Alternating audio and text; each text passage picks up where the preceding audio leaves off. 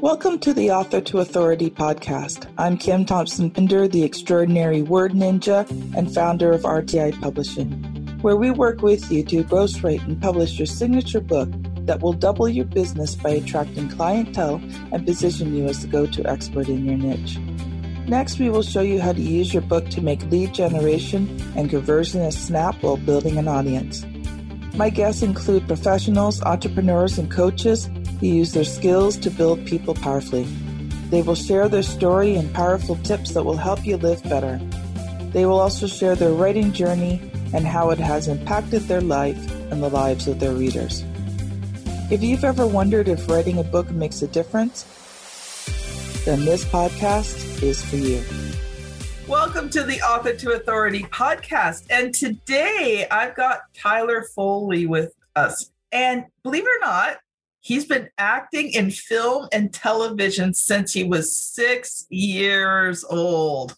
I mean, I know as a kid I auditioned for a few things, so I can't even imagine being in in films at that age. So he's an accomplished film and stage performer.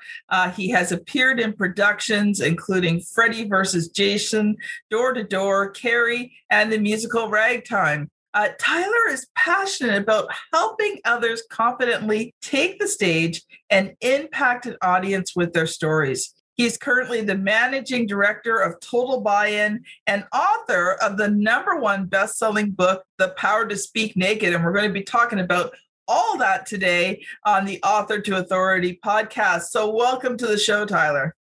Oh, thank you, Kim. It's my pleasure. And I've been looking forward to this for a little bit now. Yeah, because it was it's actually been quite a while since we first did our pre-interview and now today today recording it. So talk about being in films and then, you know, how did you transition into being the managing director of Total Buy-in? So it was a bit of a circuitous journey, but I really did enjoy it. So when you start in film and television at a young age, uh, it means that you do it for a very long time before you ever really get into adulthood. And for me, I had a 20 year career in film and television by the time I was 25. And at that point, I decided to retire from the business because, you know, 20 years in, I get my pin and my pen and I get to go, right? Little gold watch. I didn't get a gold watch, but in my head, I was going to get one. And so I took, uh, I took an early retirement from film and television and I went back to school and got uh, an engineering discipline and background, specifically geomatics, which is a fancy way of saying map making. And I started up a, a company doing aerial photography. And then that company pivoted into doing interior mobile mapping. And we were about 10 years ahead of the time and the curve. Now I see these carts all over the place, and you can get it on Google for like $10,000 and start your own business. But when I was doing it, it required millions and millions of dollars, an engineering background, and uh, top secret government clearance because of the equipment that we had inside of the cart. And so subsequently, it was a little bit of a, a bit of a cost barrier, barrier to entry to get into using our equipment. And uh, we priced ourselves out of the market and it went nowhere. So unfortunately, that business collapsed. And, uh, but with what I was doing, our primary client was the government. And when the government is your primary client, you need to have a health and safety system.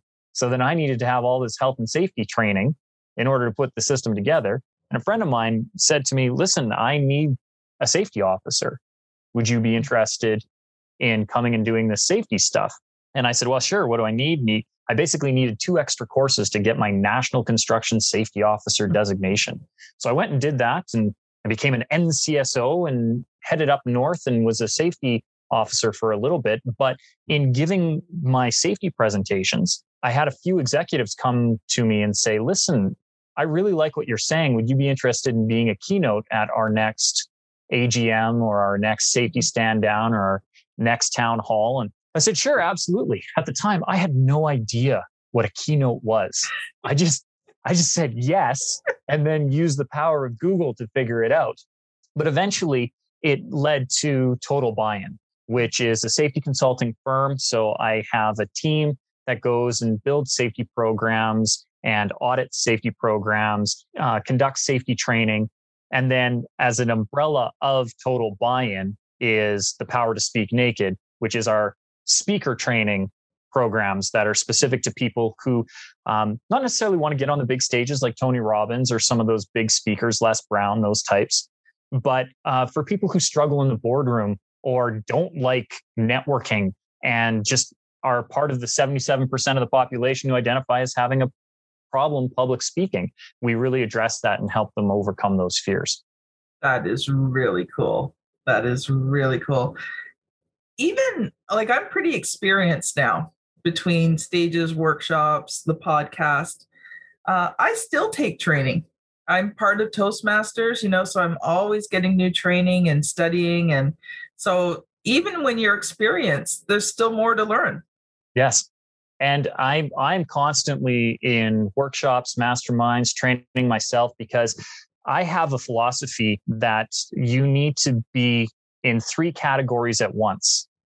You need to be a student of somebody who is doing what you're doing at a higher and better level. Mm-hmm. You need to be a peer for those who are doing it at your level. And you need to be an instructor of those who haven't gotten the experience that you have yet.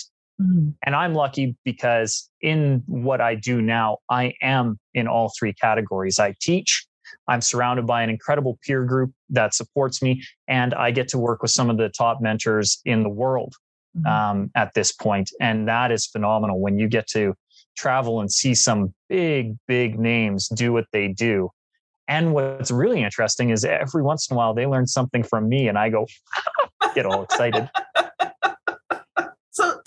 bit more about the importance of having those good communication skills. Because, like you said, it's not just about speaking on stage. Sometimes it's speaking in a boardroom. Um, you know, a lot of our our listeners are entrepreneurs, so it could be, you know, doing a Facebook Live or speaking to that potential client that really scares you.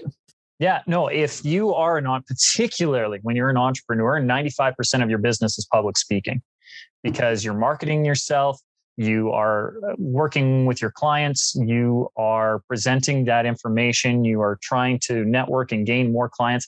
And just about every interaction is some form of public speaking. Where a lot of the hangup comes is we kind of categorize it. So a lot of people think public speaking in the instant, as you pointed out, stage, podium, microphone. And they forget that that's in the boardroom, that's one on one communications, that's on the phone, it's doing the Zooms, it's doing the lives anytime you are presenting information to another person, you are mm-hmm. public speaking.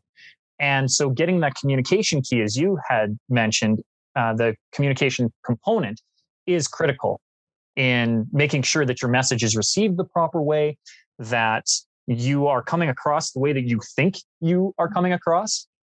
I, I, see that a lot with my clients when they first come on, and we I get them all to do a Facebook Live. They have to do a Facebook Live for five minutes and talk about whatever they want to talk about. I don't care.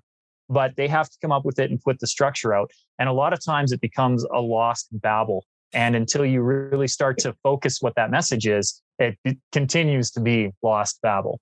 I do Facebook lives on a regular basis and and I speak on a regular basis and I do the podcast on a regular basis. Even I uh, when I go to do my weekly Facebook lives, I have a post it note with five or six points that I want to cover that day. I don't script it out. I, have spoken enough, I don't need to. But again, I do not want to babble. So having those points in front of me helps me keep focus and you know keeps everything in a nice logical order so i'm not uh tripping off into you know things like oh hey did you did you notice the uh yeah squirrel and it's easy. And I'm so glad do. that you pointed out that you do it in bulletin point form because it's actually one of the things that I discuss quite frequently in my book, in my trainings, in my live videos is that when people get married to a script, that tends to be when they a get their most fear, and uh, b when they do the worst job. Mm-hmm. And I find that, um, as you said, bullet points are really the way to go and I, I put it in the context of if I needed to get to your house, Kim, mm-hmm. right? I'm up in Canada. I got to get down to you. I'm going to put I'm your Canada too. oh, that's right. That's right. You are. See, but I got to get across the country to you because I'm in yes. Alberta. Yes. Yes. I'm east. So, yeah. yeah. So right. So I've got to put in my waypoint to get to you. Mm-hmm. I've got to say, I'm going from my house to Kim's house, but maybe my passenger needs to go to the bathroom and I may need to pull over to the side of the road to go to the, the restroom or to find a service station. I might need to get gas. We're probably going to get hungry, and we don't necessarily know where those restaurants or those waypoints are going to come. And so, by having those bullet points, it allows us to meander and to get off the road. And what happens is when people script themselves and they um, get really locked into this, these are the words that I have to say in this order, and it cannot be anything but this it sounds rote. You lack communication, you lack connection, mm-hmm. you dissolve authenticity. And these are all things that we want as speakers and presenters. So by having the bullet points as you use, that's what frees you up to explore and be with your audience and connect with them. You know what? I agree with you for the most part. One thing I have found, though, especially as an entrepreneur, is having some core messaging or messages that you use I have found it helpful. Like I have my core business persona story. Yeah. And I don't I don't have it memorized as per you know and say it by rote.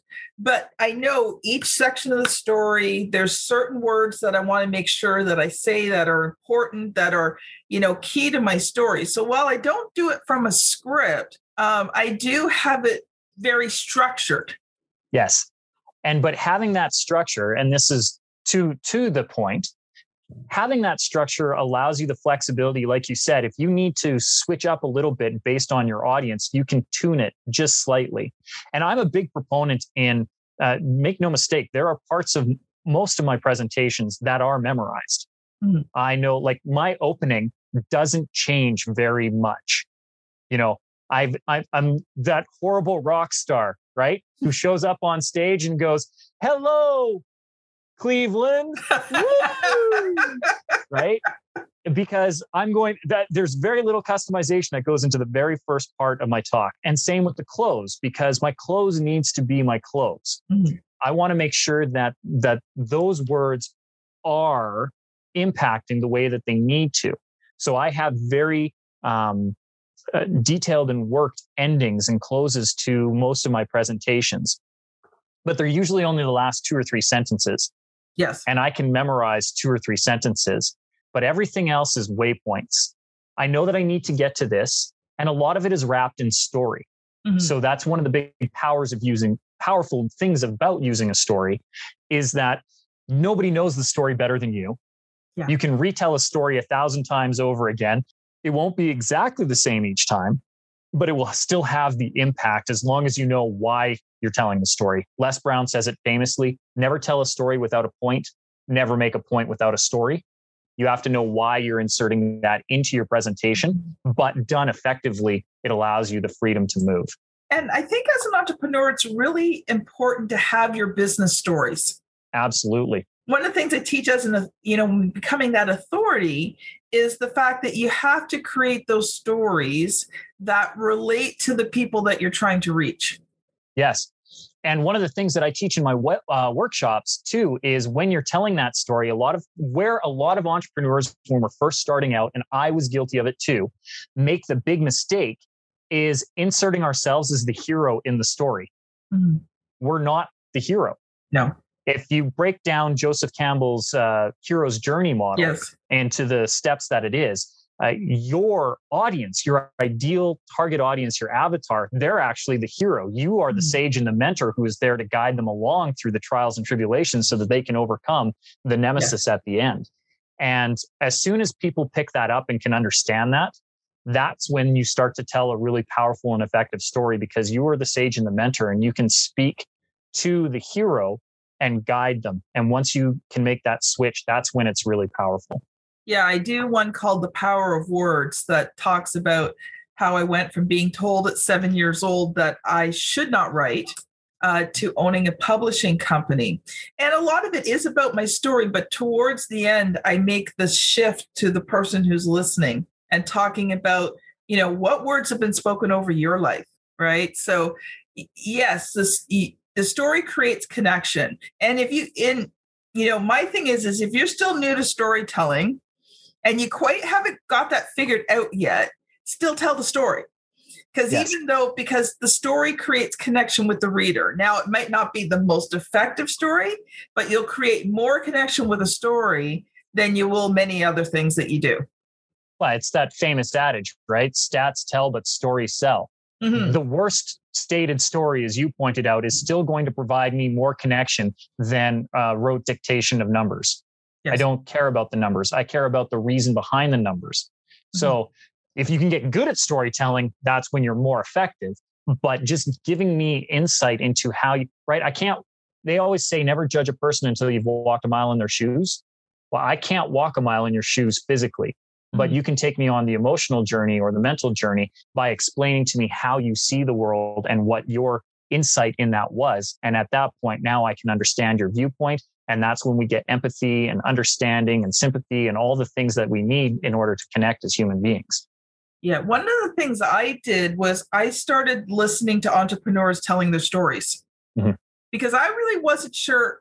Okay, I always I've always loved telling stories, whether I could tell them effectively or not was a, a different case and not ramble and babble. And because it, when you're talking about that story it can span a long period of time but the story itself has to be concise. It can't be everything that happened you know in that time. It's kind of like you're touching on this point this point this point but it's all leading to a specific conclusion. So that's why i started listening to entrepreneurs telling their stories and I actually started taking notes when I was listening, and I'm like, okay, so they kind of did it this way. This was kind of the framework that they used. Do you suggest that as well? Yeah, no, I love studying good story. And it just, and it doesn't have to be entrepreneurs, right? TED, the nice thing about the TEDx and TED stages is that there's thousands and thousands of recorded talks now, mm-hmm. and not all of them are good.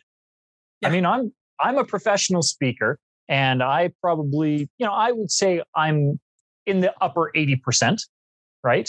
But I still make mistakes. I am not perfect and I love to learn. I love to learn. And I love studying the TEDx talks because there's a lot of work that goes into just getting on that stage. Mm-hmm. So those are people who had something to share and were able to get to that point. And then to be able to analyze their talk and what are the commonalities of the people who do really, really good presentations and where do they go off the rails? Because if I can see, we can all see it.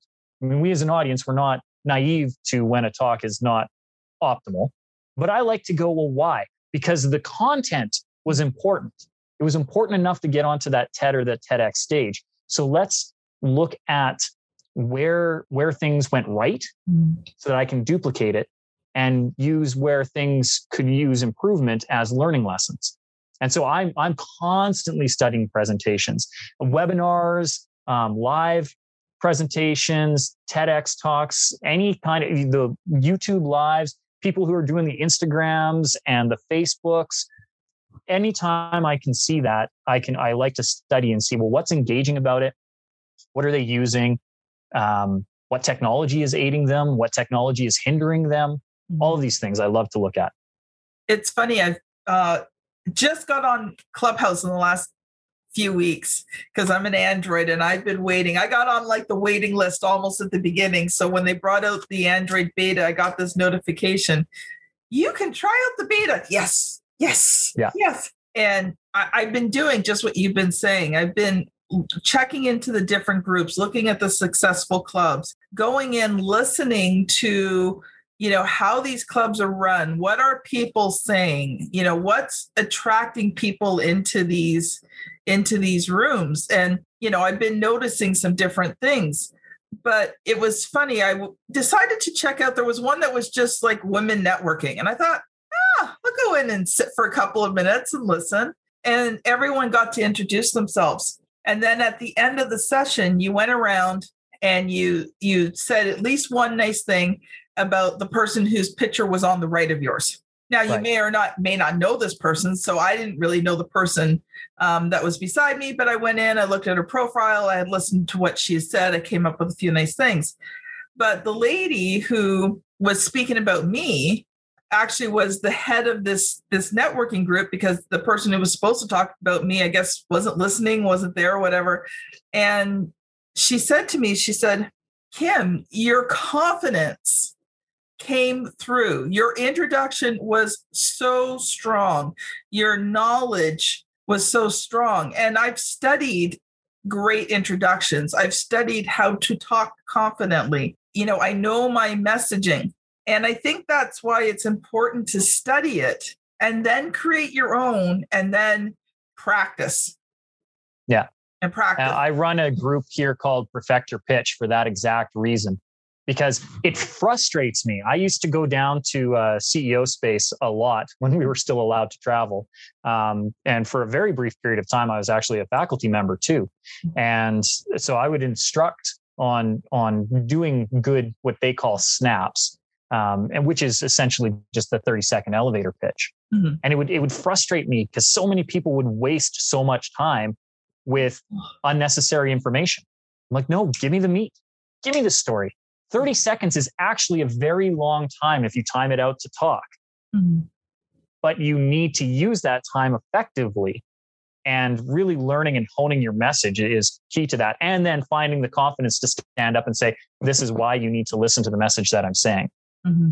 Yeah, you know, I don't know about you, but I've been to so many networking type things, either in person or online. And, you know, someone gets that 30 to 60 seconds and they get up on the stage and they go, hi um my name my name is and uh um well anyway uh and, and i'm married and yeah and you know and they waste like and i'm just like oh i just want to help you.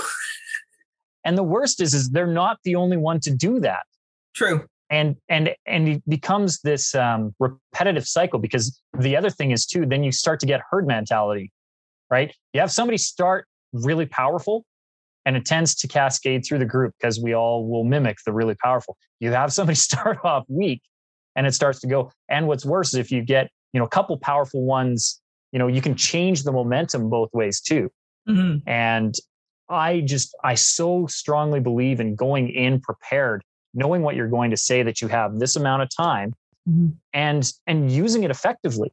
Like my pitch is so easy because I don't even really talk about me. I go in and I go, you know, who here hates doing these network events? Who just struggles coming up with what they want to say every time somebody comes around and says, Tell us about yourself, and you go blank?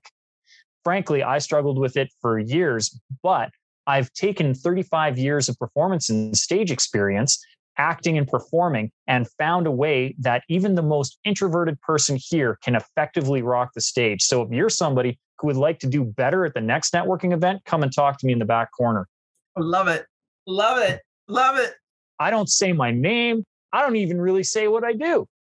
I'm identifying a couple of pain points that most of that audience is going to have. And then they, anybody who needs to talk to me comes talk to me. And the great thing is, too, is then the people who don't need to talk to me or are afraid to talk to me or whatever, they're out. And so for the rest of the networking event, I can just get to know everyone else there without having to pitch my service, without having to put in the effort of here's my business card, here's my business card, here's my business card. I've already attracted the people to me who wanted more information. I've collected their information. I don't usually typically give out business cards. I want I want to have your phone number. If you want to come talk to me, I want to have your phone number so that I can have a better conversation with you later. And then I will will exchange information that way. And then I can just go and network. Tell me what do you do and how can I be of service? And that's usually how I approach most of those events. Yeah, I go to networking events looking to come out of it with two to three really good conversations. Yeah. And and usually because, you know, I I am a publisher, people always have questions about book writing and things like that.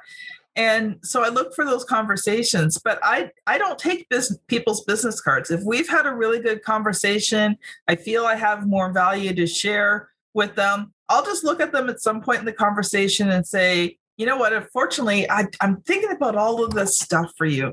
And I've got some really, you know, I've got some really good hints and tips for you. But, you know, obviously, we just don't have enough time here to be able to share all this. It's a networking meeting. Um, you know, how about we get on the phone and I'll book it, I'll book a time right there and I'll just say, you know what, I've got some things I want to share with you that are going to help you. And I book yep. it right there. And like you, I just get their phone number, get their email, book it right in my phone. Yeah. And that's and that's it's honestly for all entrepreneurs out there. So if they're looking, you know, your audience is is needing this information. this is this is the effective way to network and i love what you said that you're going in to have three quality conversations what a mindset to walk in to uh, an event with i go in with a similar um, mindset i never i'm not prospecting for clients never at a networking event am i going to do that i am looking for strategic partners in growing our businesses is mm-hmm. usually what i'm looking for but I really like yours, the conversation. I think uh, I might actually try that mindset a few times and see how it goes. Because for me, I'm looking at it. I know statistically that although 77% of people struggle with public speaking, only 8% are going to actually actively seek help in getting better at it. Which means if I go to a networking event of 50 people, there's only four people there that are going to be actively looking for my service solution and that's probably not the solution that they're looking for. It's just statistically, those would be the ones who could potentially be. There might actually only be one or four that are actively seeking it. But there are so many other people there who are looking for solutions. Mm-hmm. And the power of networking is if you, Kim, as a publisher, I can go, okay, so what are you looking for? Well, you know, people who I can help be the word ninja for. Great. I am a public speaker trainer most of my clients, I insist, need to have a book. Yes. So if I introduce you to my clients who are and have a broad range of experience, mm-hmm. but I can say, you now need to go talk to Kim because she'll help you publish this book mm-hmm. that I keep harping on you that you need to do. Right? Yeah. I have my book published, so I may not need your services currently, but I'm going to be a solution provider to you by giving you clients. And then when you have clients who are like, ooh, they'd be really good if they could just get their message out a little bit better, you remember that Tyler is helpful in that area. And mm-hmm. that's when networking really helps out by finding being the solution provider, even if your service isn't the solution. One of the things I teach in the author to authority concept. So there's six key building blocks of authority marketing, and one of them is your network. And your network is composed of you know the crowd. Those are the people that are on the outside looking in. They're watching you but they're not connected to you yet right? Then you obviously you have your clients um, and then you have connectors. And connectors are people who will never probably never be your client but they connect you to everybody else yeah. And so you know you have to have connectors. Um, you talked about with your speaking having having peers. I call them your comrades so i can have them all C's, right? So you've got your comrades those who are at the same level in your entrepreneurial journey. Those are the ones that you know you get close to. You're at the same level. You know when you're having a bad day they're the ones that you go to because you don't want to go to your spouse or your family and say i feel like quitting today because they go okay maybe you should quit. And the comrade goes yeah, you're just having a bad day. You don't really feel like quitting. You know, suck it up, buttercup, and get back to work. right. And then you have coaches, those who are above you, who you learn from, right? So your network is never just about prospecting, it's about all of these people. So I loved what you said there. And uh, we're just about out of time. So I want to make sure we talk about your book, The Power to Speak Naked. So tell us a little bit about it. And then Tell me the good, the bad, and the ugly of writing and publishing that book. So the book came about um, very organically from everybody asking me, How do you do what you do? And I found I was giving the same advice over and over and over again. And I'd wanted to write a book. And in fact, I had tried writing a book previously about the safety business. And uh, it, it, it was a struggle because it wasn't really the passion for me.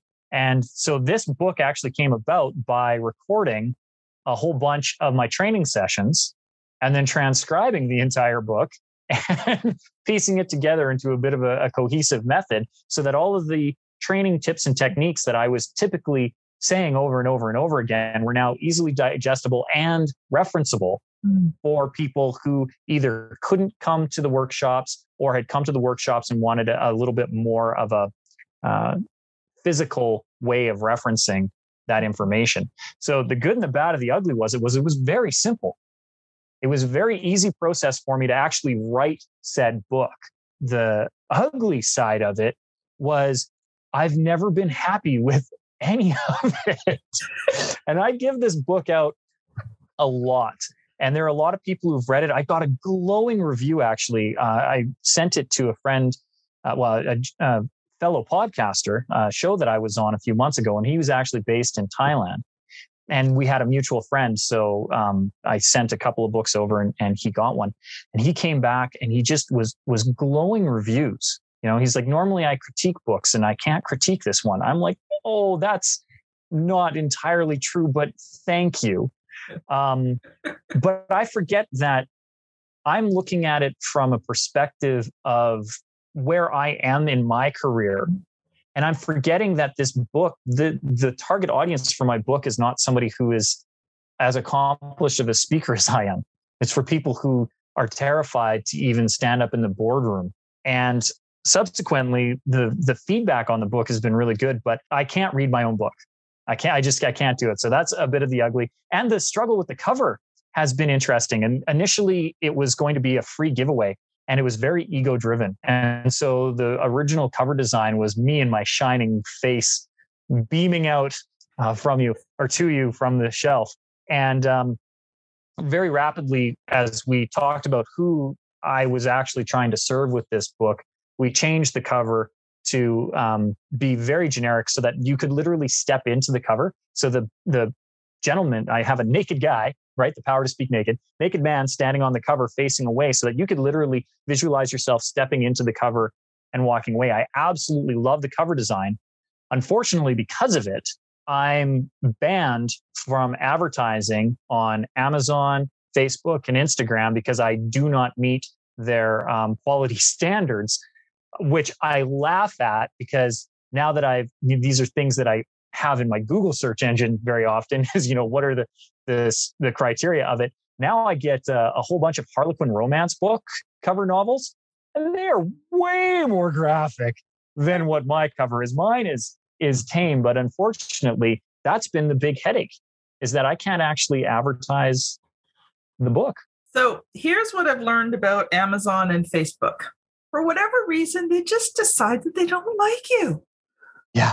And once they decide they don't like you, there's not much you can do about it. Well, you can keep pinging them back, but the same robot that keeps telling you that they don't like you will continue to keep telling you that they don't like you. Trying to get a real, actual human being there is um, an oh, interesting quest. I've been in Facebook jail a couple of times. I have no idea how I ended up in Facebook jail but I get this thing from Facebook saying, you know, you're banned for three days, you know, you violated our community standards. And I'm like, okay, tell me what community standards I banned. What words did I use? I will gladly never use them again. Do you think you can get an answer to that question? Nope. Nope. So it that yeah, you. that has been the real yeah, the struggle is trying to find out where in AI bot land I have offended the people that and the irony is too so the the stock footage the stock mm-hmm. photo that we've used for the cover actually came from amazon and is actively used to promote everything from terry cloth robes terry towels to i've actually seen it for um, shirts and pants um, and yet i can't have it as the front cover of my book because it's it breaches their their policy well what i would suggest to you is Amazon Kindle is now way better. So if you go into your Kindle back office, um, their contact us is now very good. And you can actually talk to someone usually within a couple of minutes. So I would suggest if that's something you really want to do, call them.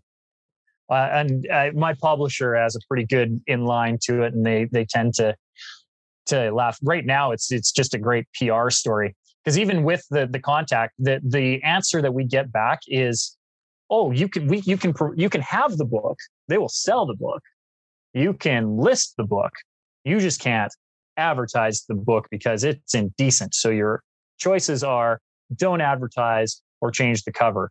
And i refuse to change the cover. Yep. Yep.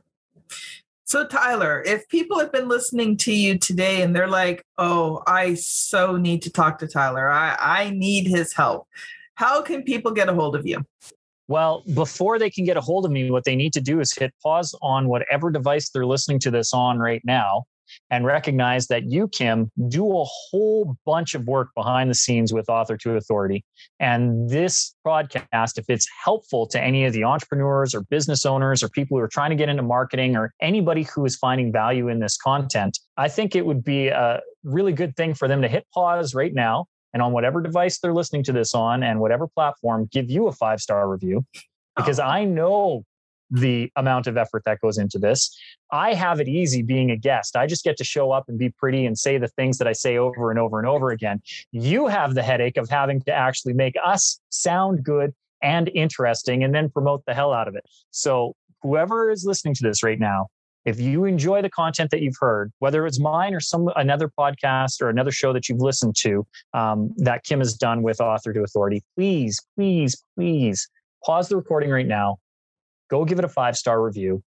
And when you come back, I will tell you that the best way to reach me is at seantylerfoley.com. Sean is spelled S E A N, the proper Irish way, S E A N T Y L E R F O L E Y.com. And when you're there, you can say, Tyler sent me. The, I have all my contact information there. And anybody who's listening, if you want, we right on the front landing page, there is a download called The Method. That is an 11 page document, five insider secrets that I've put together over 35 years of public speaking to help you be more confident in speaking on the stage. That's my gift to your listeners, but I'm not giving it to them if they don't give you a five star review. No five star review, no method for you.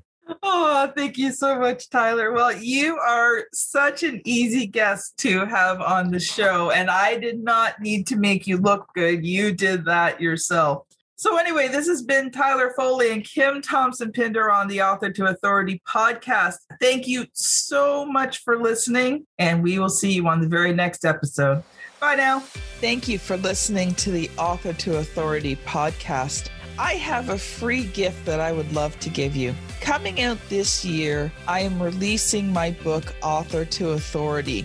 And if you are an entrepreneur, solopreneur, small business owner, professional coach, or speaker, and you want to find out how to gain visibility and how to build your business bigger, stronger, faster, then I recommend that you download a free sample of the Author to Authority book at www.authortoauthority.com forward slash get dash the dash book. It's going to be a great resource for you that teaches the author to authority concept and the six key areas that you build authority in and how you can use a book to do it all faster. So don't forget, get your free copy today.